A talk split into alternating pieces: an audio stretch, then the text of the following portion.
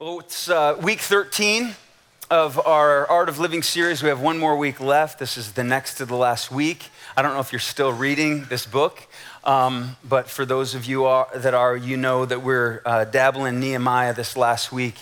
And I was reading in Nehemiah while I was on spring break. We're just going to land on a piece in Nehemiah's story that we're just going to look at here today.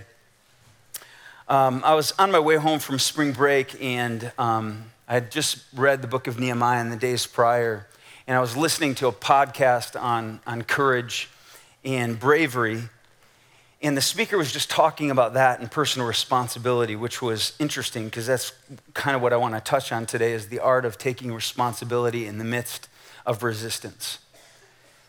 And so I've been really thinking about personal responsibility in a world where we're just hearing all the time about our rights. Everybody, what's your right and what is owed to you and what do you deserve? Not even based on the virtue of what you've done. You just deserve something for doing nothing, even to some degree.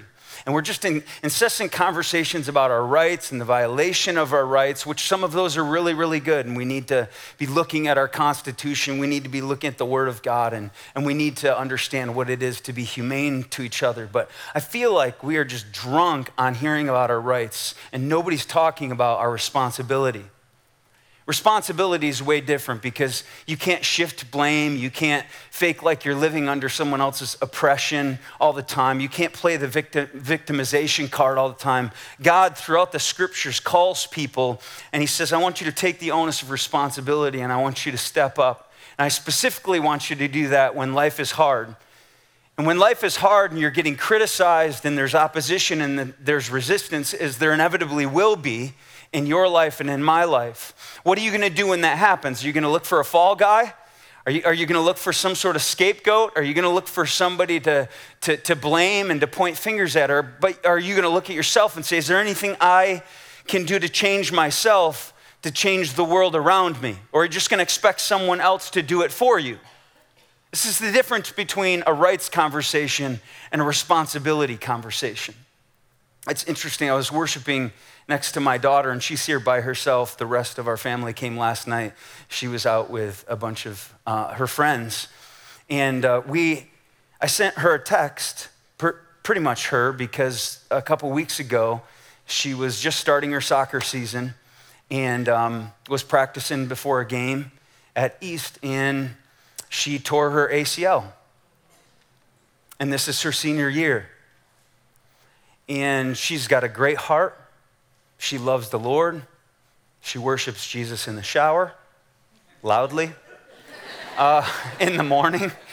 She has a heart for people. And there's just a part of me as a dad where I just am like, man, I feel for my daughter.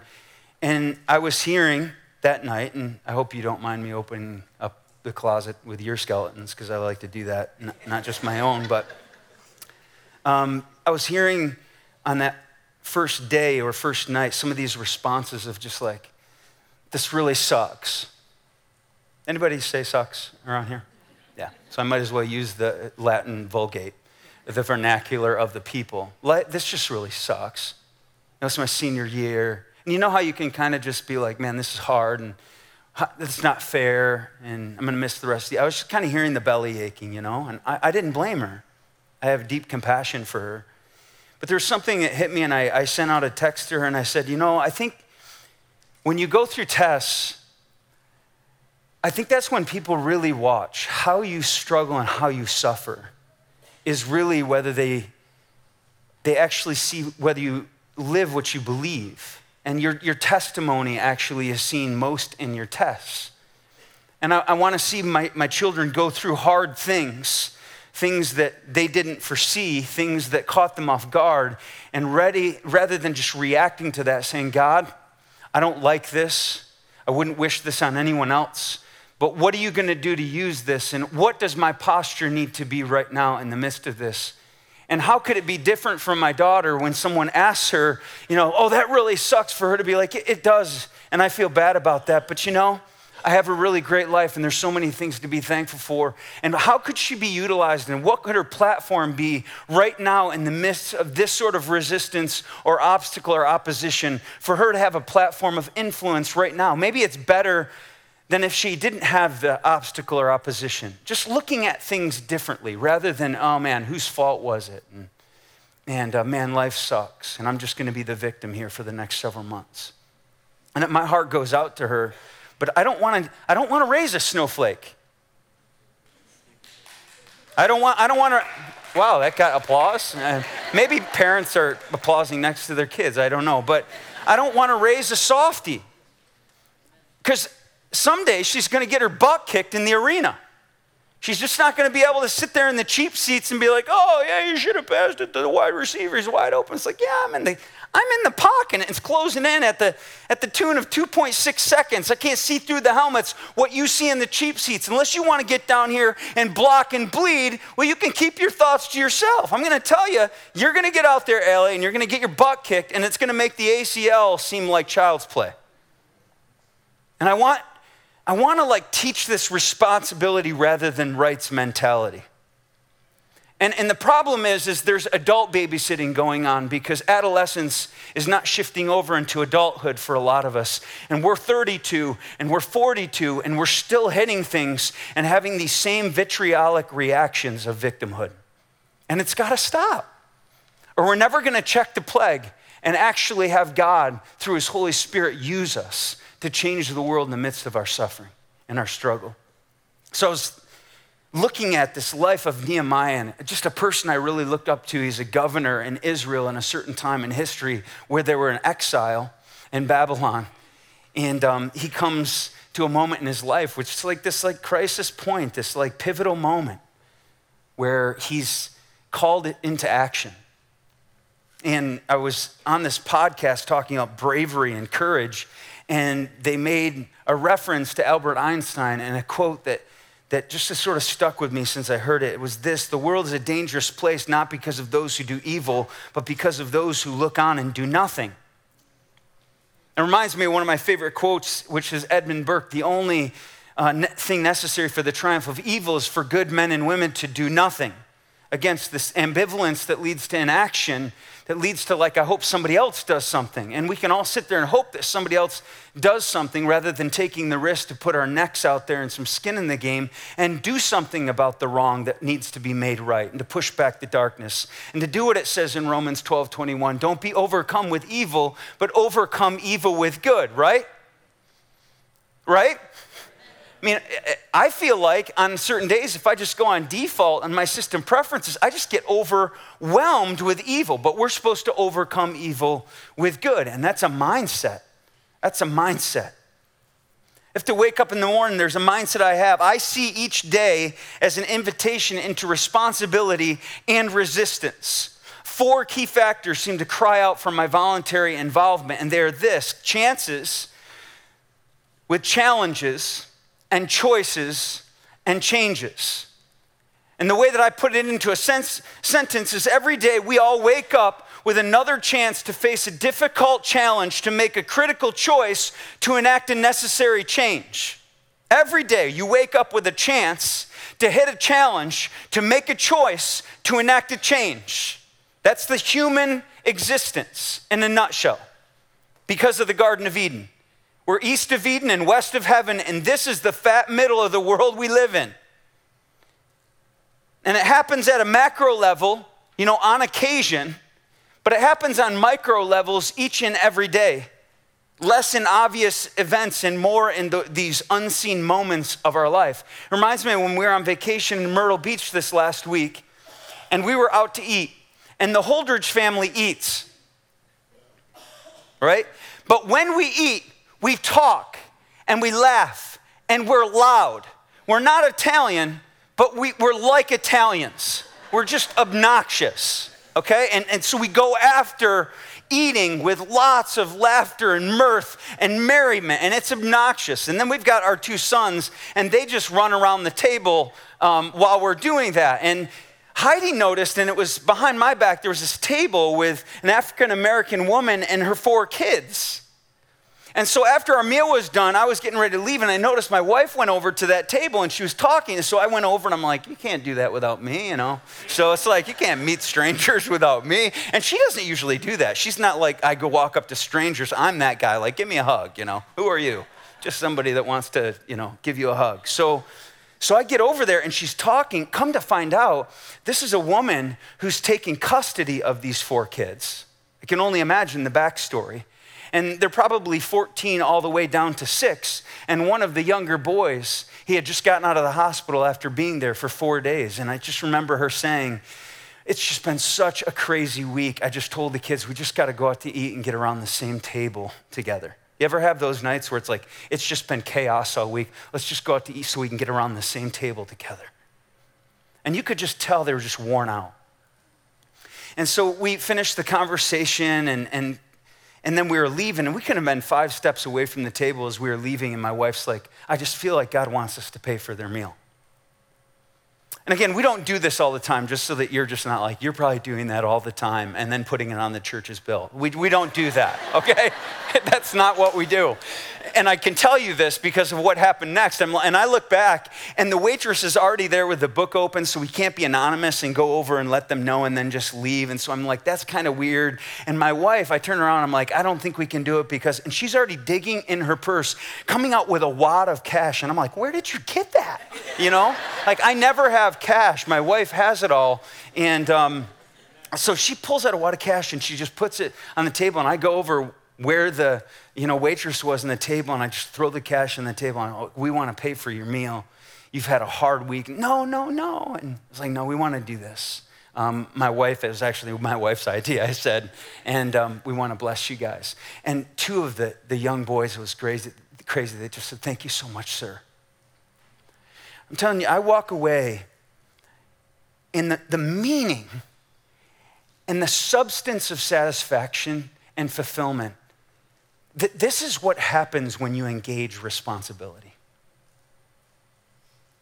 It just does, and that's just the small things. Those are steps and conversations and paying for someone's meal. And some of you have great, huge dreams, but some of you are just walking by opportunities to take responsibility every day, and it's where meaning and a life of consequence is found, I'm telling you. And some of you feel a vacuum and a void of meaning in your life, and that's why you're in church today. And I want you to know it doesn't come because you come to church.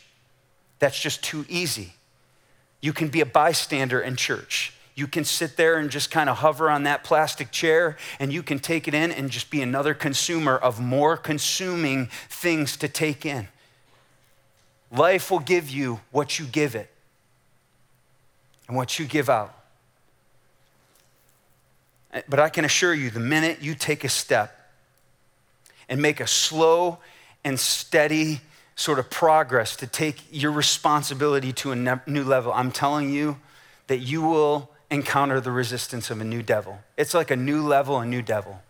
And the devil is always looking for moving targets. He's looking for beating hearts that are living on the bleeding edge of life. And the minute he sees you move to make a difference, he will target you. He will. The devil doesn't even care if you follow God as long as you don't follow through.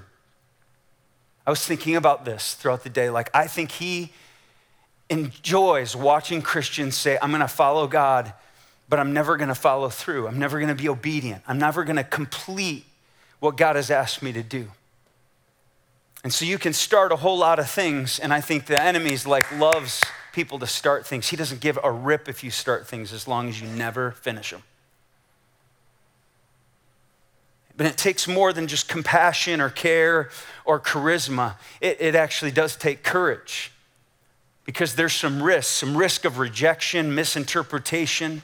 There's the risk of the unknown, the risk of failure. Anytime you want to dare to do something greatly, even on a macro or micro level, you're going to feel like a lump in your throat, and you're going to feel butterflies in your stomach, and something's going to paralyze you. I'm telling you got to break through that. It takes courage. I was thinking about the word courage and responsibility. It made me think of the Rocky movie, not the one from way back in the 80s, but like the one that came out 10 years ago. There's a conversation that Rocky was having with his son when his son was had all these excuses of victimization. And then Rocky said this to him. Check this out. Let me tell you something you already know. The world ain't all sunshine and rainbows.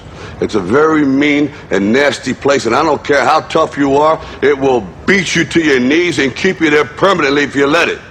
You, me, or nobody is going to hit as hard as life. But it ain't about how hard you hit. It's about how hard you can get hit and keep moving forward. How much you can take and keep moving forward. That's how winning is done. Now, if you know what you're worth, then go out and get what you're worth. But you got to be willing to take the hits and not pointing fingers saying you ain't where you want to be because of him or her or anybody. Cowards do that, and that ain't you. You're better than that. That's the word of the prophet Rocky Balboa right there. That's what cowards do. And you're not a coward. I thought of that word coward, and it brought me to one of the most bone-chilling verses in the Bible in my mind, which is Revelation. A lot of you don't like to read Revelation, but it's the final day, which is way bigger deal than the final four. Even though it doesn't feel like it right now. There's the final day you're going to step before God, and in chapter 21, verse 8, it says this: but the cowards, the unbelieving, the vile, the murderers, the sexually immoral, those who practice the magic arts, the idolaters, and all liars, they will be consigned to the fiery lake of burning sulfur, and this is the second death. Aren't you glad you came to church today? I'm glad you came to church today, because I think a lot of us are like, yeah, practicing the magic arts, murderers, totally get that one. It's weird that it's bookended with liars and cowards, because I don't think these are two things that we think belong in this list. And it really is amazing that this list is started with cowards. This isn't just a personality trait. Oh, I'm shy, I'm an introvert. This is not about that. This is about people where God tells them, I need you to do this. If you want to follow me and you want to follow the beat of my heart and you want to bleed with me and you want your heart to break with me, I need you to get out of your seat and I need you to follow and take personal responsibility and incarnate Jesus on this planet. And if you're like, oh, I don't know, man. I don't know about that. I mean, I could take some hits. I could get hurt. I don't know. The risk is what comes to my mind. And anytime you want to do something and step out, I plan on somebody in the peanut gallery just kind of making some sort of snide remarks. If you do nothing, nobody will bother you, including the devil. And I think, man, cowards, this is a big deal. I don't want you to get to the judgment seat of Christ and be like, I didn't know that was on the list. I want you to be like, oh, I remember my pastor said something about being a coward, that he's given me talents and I just can't take the talent out of fear and bury it under the porch, that I got to go out and invest it because I want to make my life mean something and be consequential and substantial for the future. We all have these opportunities. So I wanted to talk about this bone-chilling idea of taking responsibility in the midst of resistance. And I was going to just talk on Nehemiah chapter 6, but I'm like, man, 1-5 kind of gives the backstory of what leads to chapter 6 in this great project that he was called to. And believe me, there's no automatic or accidental, responsible risk takers out there. Like, if you want to live this kind of life, these are the small steps that a person needs to take to live this kind of life. I call them the vital and violent steps of attempting change, to change something that's wrong and to make it better or good. We're gonna read some scripture in Nehemiah, and I'm just gonna pull out some of these vital and violent steps here today. Chapter 1, verse 1, we follow the story in Nehemiah is writing this. He says, the words of Nehemiah, son of Hachaliah, in the month of Keslev, in the 20th year, while I was in the citadel of Susa, Hanani, one of my brothers, came from Judah with some other men, and I questioned them about the Jewish remnant that had survived the exile, and also about Jerusalem. And they said to me, those who survived the exile are back in the province, and they're great trouble and disgrace, and the wall of Jerusalem is broken down, and its gates have been burned with fire. Now, if I'm Nehemiah, and this is after 70 years of being in exile, and I look at my brother Hanani, and he comes to me and says, everything going wrong over here. I'm in the citadel of Susa. I've got a penthouse in the palace of King Artaxerxes. I've worked my way up. That's not my problem. It's none of my business. I have a great life. And this is where the first step begins. I don't care whether you got a bad life or a good life. The first step is don't let your own little world inoculate you from seeing the things begging for attention in the world around you. And it's very easy. Just because it's going good for you doesn't mean it's going good for everyone. And just because it's going bad for you doesn't mean in your badness you can't reach out to somebody else who has it pretty bad.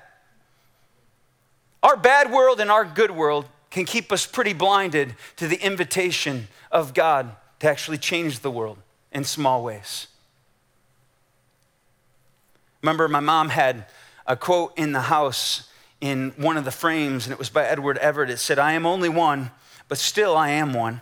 I cannot do everything, but I can do something. And because I cannot do everything, I will not refuse to do the something that I can do." I think my mom was trying to teach me not to be a snowflake as I read it every day of my childhood. Do the one thing you can do. And don't be paralyzed by trying to do everything. And I've said this before, the people who try to do everything end up doing nothing instead of something. It goes on in Nehemiah 1, and he heard about the condition from his brother of his people and his ancestors, and said, "When I heard these things, I sat down and wept. For some days I mourned and fasted and prayed before the God of heaven." I love people that let things affect them. They get hit with it, and then they sit with it, and then it breaks them. The second vital and violent step is let something that is really wrong deeply bother you without figuring out ways to cleverly dismiss it. Bill Hybels calls this the holy discontent, just allowing God to give you a holy discontent where something's here and it should be there. And it's like, are you going to do something about that? And I just firmly believe all of us created in the image of God, that there's a still small voice speaking into us. And if our antennas are up, like we hear that signal that sends off a siren, and you can just hit snooze day after day after day until you die.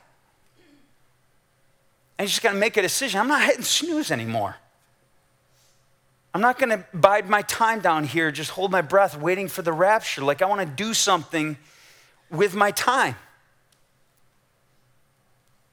How many of you just keep hitting snooze on the thing he's calling you to do, and just rather than saying, God, I feel that stirring.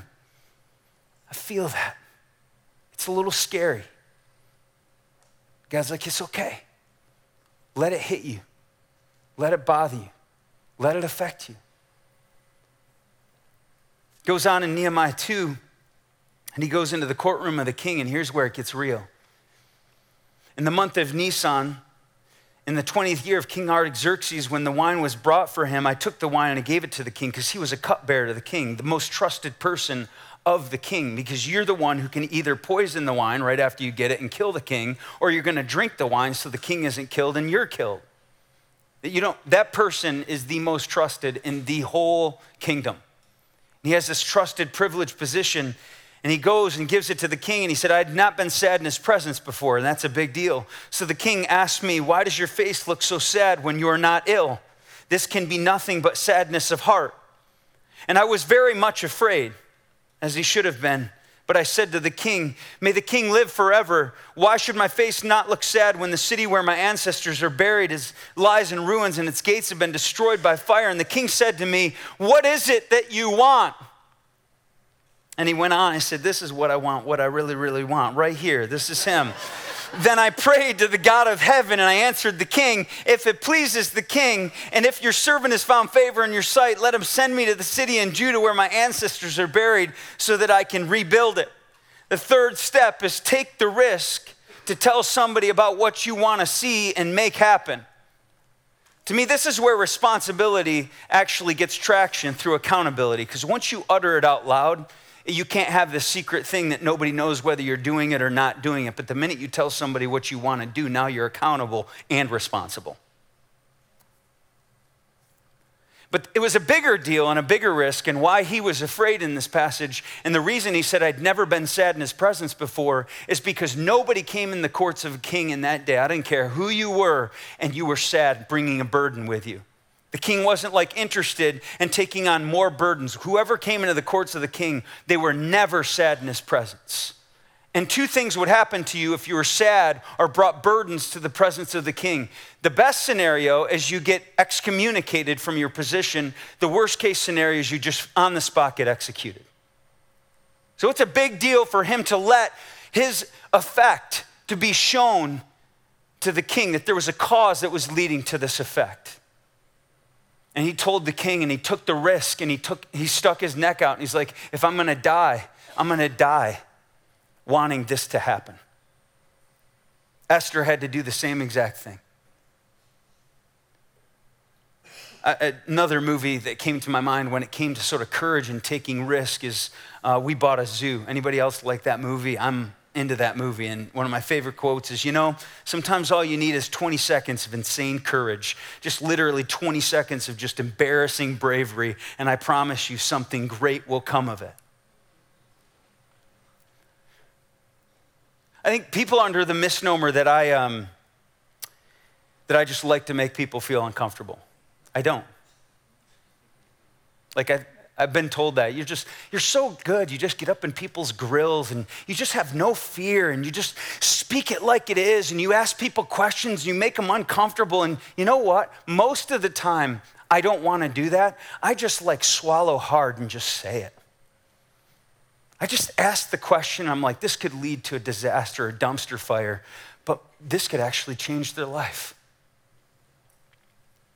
And you know, 90% of the time, when I just come into a situation, I swallow hard, I just do it afraid, and I ask the question, and I engage the situation, and I intervene, not because I want to, but because I feel called to, and I just like to say, just give me 10 seconds of courage. And it's amazing, like 90% of the time, it's that spanning that gap just brings about just the good stuff in life. In Nehemiah 2, it goes on, and then the king with the queen sitting beside him asked me, how long will your journey take and when will you get back? It turned out it was 12 years. And it pleased the king to send me, so I set a time. And I also said to him, if it pleases the king, may I have letters from you to the governors of the Trans-Euphrates so that they'll provide me safe conduct until I arrive in Judah? And may I have a letter to Asaph, keeper of the royal park, so that he'll give me timber to make the beams for the gates of the citadel by the temple, for the city wall, and for the residence I will occupy. And because of the gracious hand of my God that was on me, the king granted my requests. I think it's awesome to have a strength of feelings, but you've got to have a strategy of action. So what's beautiful in this story is not just strength of feeling. A lot of us feel passionate about a lot of stuff. And what I think God's like, I love your passion. Where are your plans? Because the plans are really, really important. Strength of feeling doesn't get the ball down the field. It's not what brings the kingdom of heaven to earth, as Jesus prayed. I can tell you that. The fourth step is make preparations of how you will, not just want to make something better. Pointing out problems is easy, but putting together plans, that's another story altogether. So when you have something in your mind you want to do, and I don't care if it's to even better your marriage, start writing out some plans of what you see that needs to take place. And then take that risk to put your neck out and just say, I just don't feel great about where we're at, or this is why I've been sad, or this is what I long for in our family. And you're like, well, that's kind of a micro thing, but I'm telling you, it all starts in the marriage. It all starts in the home. It starts in the family. I mean, we hear, the church is the hope of the world, but the family is the hope of the church. And if we can change things at the home front, I'm telling you, the battlefront that we're on to push back the darkness, like it won't prevail against the church. Nehemiah 2 goes on, actually set out and went to Jerusalem. After staying there 3 days, I set out during the night with a few others and hadn't told anyone what God put in my heart to do in Jerusalem. And then I said to these dudes, you see the trouble we're in? Jerusalem lies in ruins. The gates have been burned. Let's come rebuild the wall of Jerusalem and we'll no longer be in disgrace. And I told them about the gracious hand of my God on me and what the king had said to me. And they replied, let's start building. So they began this good work that John talked about a couple weeks ago. The fifth point is pulling like-minded hearts to yoke together with you and working to pull off the crazy cause that God puts in your heart. Like I have to do things with people. And you'll notice in the scriptures when God called the disciples, he sent them out 2 by 2. Every missionary journey in the book of Acts, 2 by 2. You got to pull together other people in order for you. When you're down, they're up. And when they're down, you're up. This is the beauty of community and the immunity of community. Really, community is somewhat of an immunity for me. There's days where I would give up if it wasn't for the guys that were just around me. And it's like, man, I'm gonna stay in it for you like you're staying in it for me. In chapter 4, they hit the resistance of 3 guys that came against them. When Sanballat heard that we were rebuilding the wall, he became angry and was greatly incensed, and he ridiculed the Jews, and in the presence of his associates in the army of Samaria, he said, "What are these feeble Jews doing? Will they restore the wall? Will they offer their sacrifices? Will they finish the wall in a day?" Which is stupid. That's not what their point was in the beginning, but he's just ridiculing them. "Can they bring these stones back to life from these heaps of rubble, burned as they are?" And then Tobiah kind of comes in, the Ammonite, who's at his side, and they said, "What are they building? Even if a fox climbed up on it, it would break down their wall of stones." Here's the resistance. And the next point, get ready to encounter the firing squad of change challengers. Anything of value gets harshly evaluated, and anything that's critical gets mercilessly critiqued. This is just something I've had to learn with time. That anything that I've set out to do, to move, as God is moving, there's a joy in the dream, there's a beauty, there's a glory in it, there's a euphoria, there's all the things that come with the adrenaline of being a tornado chaser. And I love having a vision and chasing after the vision. But I'm telling you, I have underestimated, and I did when I was younger, the amount of resistance that comes when you're attempting to do something, even good, let alone great. That's maybe why Albert Einstein said this next quote, "Great spirits have always encountered violent opposition from mediocre minds." Because I think mediocrity hates when people actually start changing the curve by doing something with their life.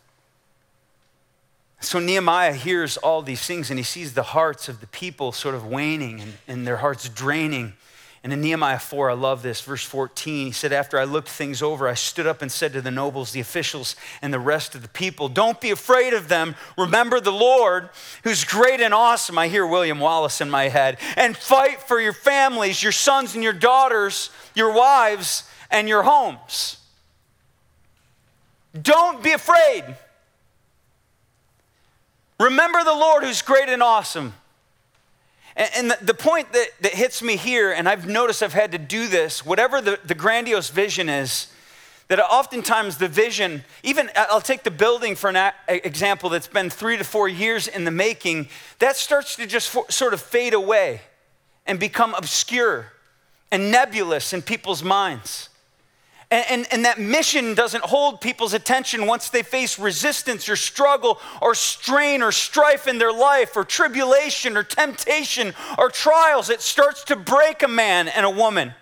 And you look around you and your family's sort of turning into rubble while you're trying to reconstruct the rubble. And it's hard to remember the mission. And people are like, "What's the mission? Oh, the mission's to rebuild the wall." No, that's not the mission. That's not the mission. That was the mission, but that's not gonna hold your attention. "Oh, I know why we're doing this. We're doing this because the king sent letters to the governors of the Euphrates to give us safe passage." Nope, that's not why we're doing it. "Oh, I know, because Asaph, the keeper of the timbers, gave us..." No, that's not why we're doing it. We're doing it because God is great and awesome. And the second thing, if that vertical kind of perspective doesn't grab your attention, I want you to look around you, and there around you are the reasons why we're doing it. And it's we're fighting for our brothers, our families, our sons and our daughters, our wives and our homes. I can tell you right now that there are days where I don't cross lines of temptation that are really dangerous, like things that I've set up, standards in my life not to cross. And it isn't because of my relationship and fearing to displease God. It isn't my fear of God that causes me not to cross that line and to put my ministry and my family in jeopardy. I can tell you what it is most of the time. It's looking eyeball to eyeball with my wife.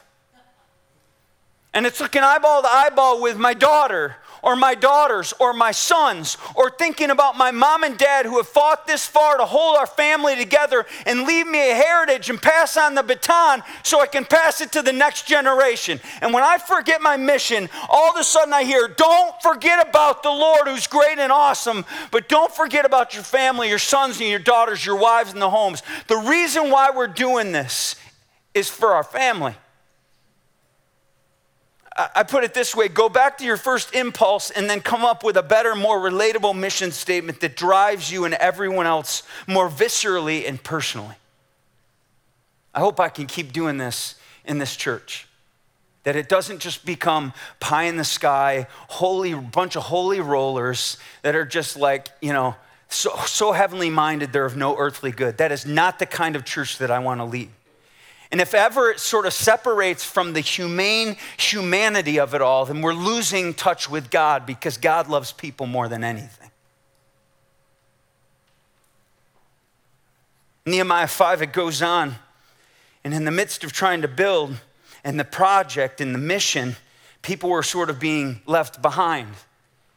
It says, men and their wives raised this great outcry against their fellow Jews. Some were saying, we and our sons and daughters are numerous. In order for us to eat and stay alive, we must get grain. And for some reason, there had already been a pecking order that had already established itself, which is what happens with people, these weird hierarchies of people. And some people get left out and they're eating the scraps, and other people are sort of high on the hog.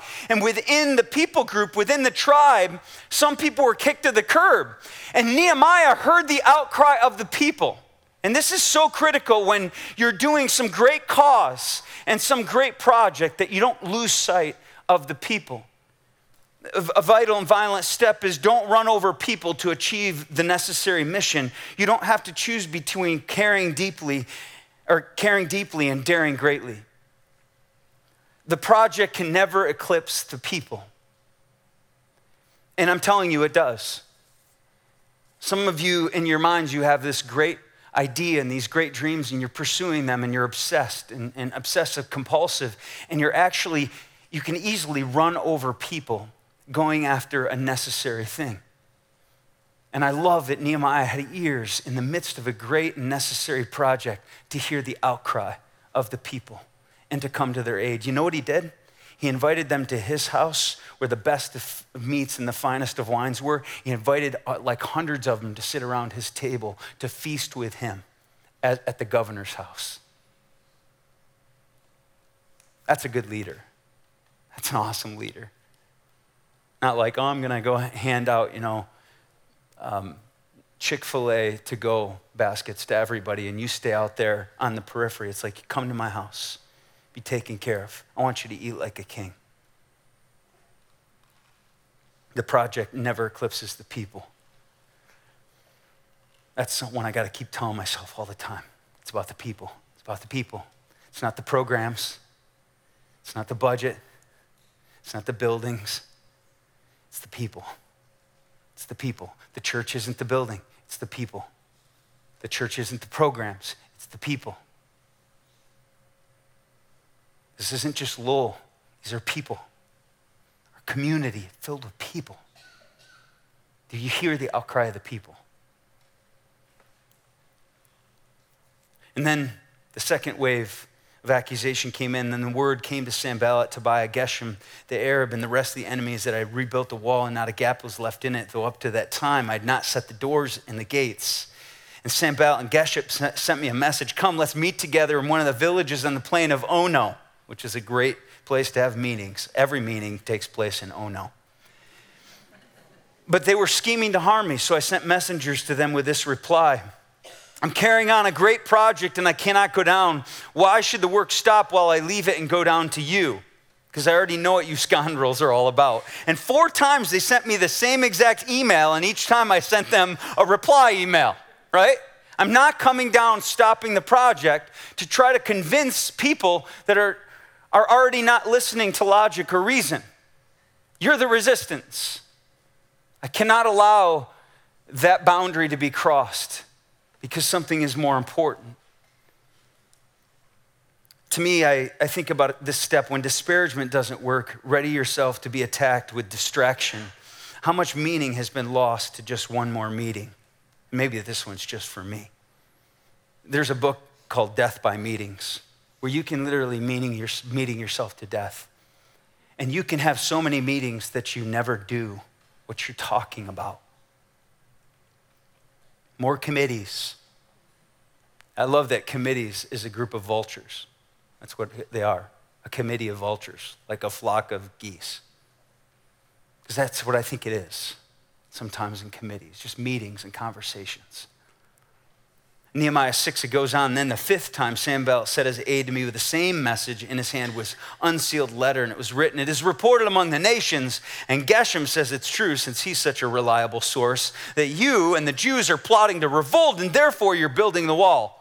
Moreover, according to these reports, you're about to become their king, not just their governor with his project, and he even appointed prophets to make this proclamation about you in Jerusalem. There's a king in Judah. Now this report will get back to the king Artaxerxes, and so come, let's meet together. This is fake news before there was fake news, right? This is unreliable sources, uncorroborated evidence, and Geshem says it's true, and you've got op-eds that are out there, and where did this come from? Anonymous sources, and it's all a bunch of stuff that wasn't true, it wasn't real.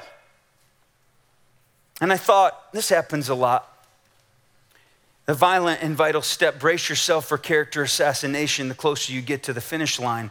Mischaracterization often scares a good person into immobilization. When you feel misunderstood, that is a hard feeling. It'll stop you dead in your tracks. It made me think of a piece of poetry I wrote a couple weeks ago, and I felt permission based on the imprecatory Psalms that David just was like, these men lie in wait for me and they're bloodthirsty men. And I'm like, there was one day within an hour I heard of two people that were saying things about me and about something that I was doing, and both of the things were just not true. And I was just angry. Sometimes I can let that just go off my back. But sometimes, man, it's just like a dagger to the heart, especially when there's certain people that you thought they had your back. And I got up with God one morning and I wrote this piece of poetry, like probably all of you do on Monday morning. Said, the only thing worse than being talked about is not being talked about, or so they say, whoever they are. But gossip can make a man go underground, find the height of the radar, and figure out how to fly beneath it.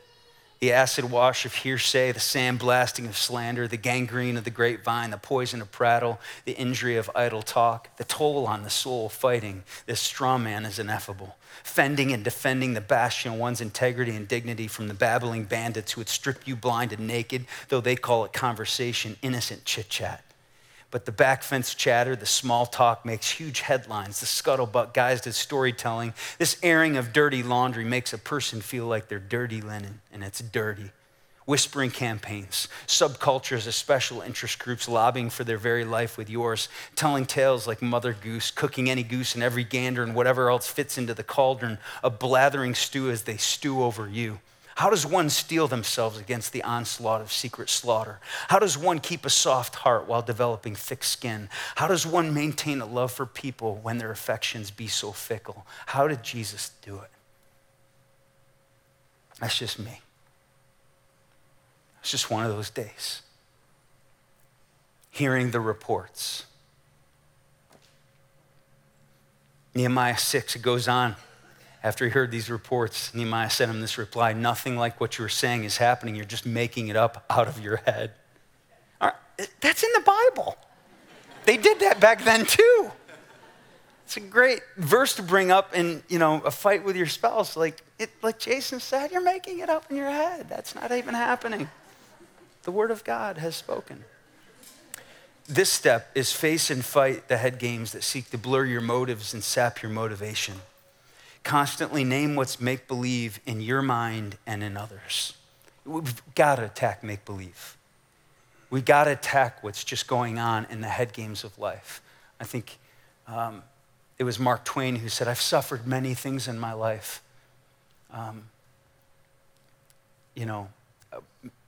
Most of which never happened, or something along those lines. And it's just sad if you get to the end of your life and most of what you suffered, only a couple of those things actually happened. It's sad. And I'd put it this way. There are some meetings that I have 12 meetings before the meeting. I have the meeting and then I have 7 after the meeting. That's a lot of meetings. You know which one actually happened? One. Do you know how much my psyche or my immune system went through? Like about 20. And the more you can lessen the meetings before the meetings and after the meetings and get yourself out of your head, you can start actually doing stuff with your hands, which is interesting. He goes next to Nehemiah 6. He says this, they were all trying to frighten us, thinking their hands will get too weak for the work and it will not be completed. Because if they can get in your head, and Satan can get in your head, people can get in your head, and you can get in your own head, it'll take your hands away and you won't be able to actually act out what God wants you to do. You got to realize that fear is the fiercest just before the finish line. This was day 51 of 52, right before they hung the doors and the gates.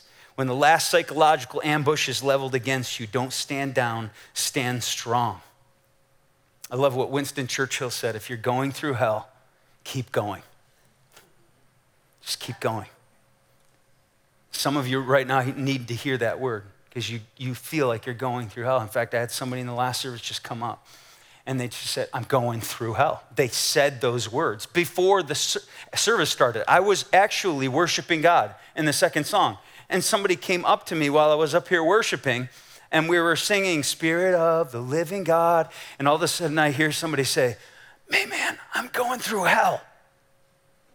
And I turned and I was like, you are real. It's like, wow, this is in this room. This is really happening. And if you're going through, you just keep going. It was awesome because in Nehemiah 6, right after that, he just prayed a simple prayer, now strengthen my hands. I love that prayer. It's one of my favorites in the Bible, 4 words. 13, learn the discipline of whispering breath prayers to weaponize and galvanize your spirit against fear and fatigue. You're like, well, I don't know how to pray. You can pray that. God, strengthen my hands. God, give me strength to have this conversation. Lord, help me not to do what I'm about to do. Lord, hold me right now. Give me strength. These are prayers God listens to. And they were almost done, but for one thing, and if you read in Nehemiah 6:1, when the word came to the 3 stooges, these guys and the rest of the enemies, that I had built the wall and not a gap was left in it, though up to the time I had not set the doors and the gates. Those are actually gaps. Like, I don't know anybody that moves into their house and there's no doors or windows. Like, those are still gaps. And it was like that completion is critical on day 51. And actually, Nehemiah 7:1, it says, so after the wall had been rebuilt, I had the doors set in place. And I love that. And I thought, this is such a great point. You ain't done until they hang the dang doors. Don't cut deals or cut corners. You didn't come this far only to come this far. Finish. Hang the dang doors. Sometimes that's the hardest thing, is just that last step. To follow God is to follow through. And what's cool is what happens after that, Nehemiah 6:15. So the wall was completed on the 25th of Elul in 52 days. When all of our enemies heard about it, all the surrounding nations were afraid and they lost their self-confidence. It all switched around because they realized that this work had been done with the help of our God. We were afraid. We were losing our self-confidence. But because we pressed through, and when we were going through hell, we just kept going and we resisted and we prayed these weaponized prayers. God, strengthened our hands. We didn't let them get in our heads. We just kept pressing through, and we hung the dang gates and the doors. Everyone's like, oh, crap. And that's what I want to be. Every morning when I wake up in the morning, I want the enemy to be like, oh, crap. He's up. He's on the move. He's afoot. He's astir. He's alive. Go get him. But I'm telling you, most of the time, if you complete the task, the enemy turns and just loses confidence, and he cowers. Instead of you being the coward, one that cowers away, he cowers and runs. Witness your opposition and obstacles cower away as you make the dream come true on your day 52 with the help of God. Ralph Waldo Emerson said this, "A hero is no braver than an ordinary man, but he is brave 5 minutes longer." And I don't know how many things that I've actually given up on day 49 of 52, or God forbid, day 51 of day 52. It was like so close. And I just couldn't take the resistance. And I bowed out and I buckled. And I'm just telling you, how many of us here, we're just at so close to the finish line, and the ambush is intense, and the assault is intense. Just stand up, bear up underneath it. Pray to God and hang the dang doors. I look back at my life, and I can honestly say there's some of my greatest accomplishments came at the heels of me wanting to quit in the face of hardship. I was thinking of one. In my junior year of college, I played collegiate soccer. And I was getting to a point where I just didn't want to play anymore. And I told the coach, like, I'm not doing this next year, I think it was. I was going to complete the year, and I'm not going to do it next year. And I gave some excuse, like, I'm in ministry, and I'm studying for ministry, and this takes too much time and energy. I want to be about, the Father's business, sort of that kind of a thing. And it had nothing to do with us running suicides the day before in practice, right? That was coincidental.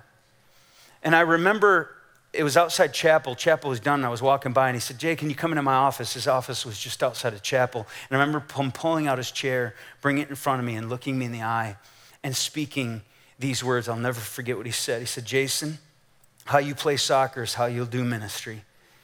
You're lying to yourself if you think differently. If you don't learn how to overcome obstacles on the field, what makes you think you'll overcome them in the church? If you think running suicides was hard today, wait until you face opposition in the church. You won't make it. But if you start learning to do hard things today, it'll prepare you to do hard things for the rest of your life. This is a defining moment, Jay. I have a feeling how you deal with this situation is how you're going to face your future. Will you pay the price to pursue your passion, which was our model for our team, or will you quit when the things get difficult? This choice will define your life. Let me know tomorrow what you decide." Let me know tomorrow what you decide.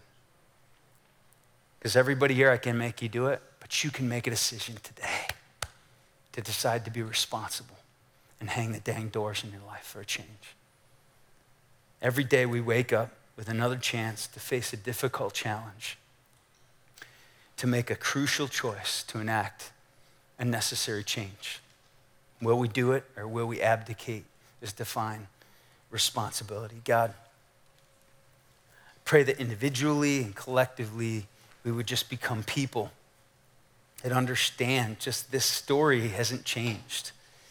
And we can look at a story from thousands of years ago like this, and we just see the same dynamics of what trips us up and what takes us out, what breaks our spirit. And I pray that you just give us a heart that's stout-hearted, Lord, and strong. And whether it's micro level, which most of the time it's just micro decisions we're making about how to sort of start revolutionary activity, or whether it's macro dreams you've put in our heart, God, I pray that we'll see them through and follow through as we follow you. Give us strength, God, by your Spirit in our heart to take responsibility in the midst of our adversity and the resistance in our life. And we pray this in your Son, Jesus' name. Amen. Amen. You're dismissed. We'll see you next week.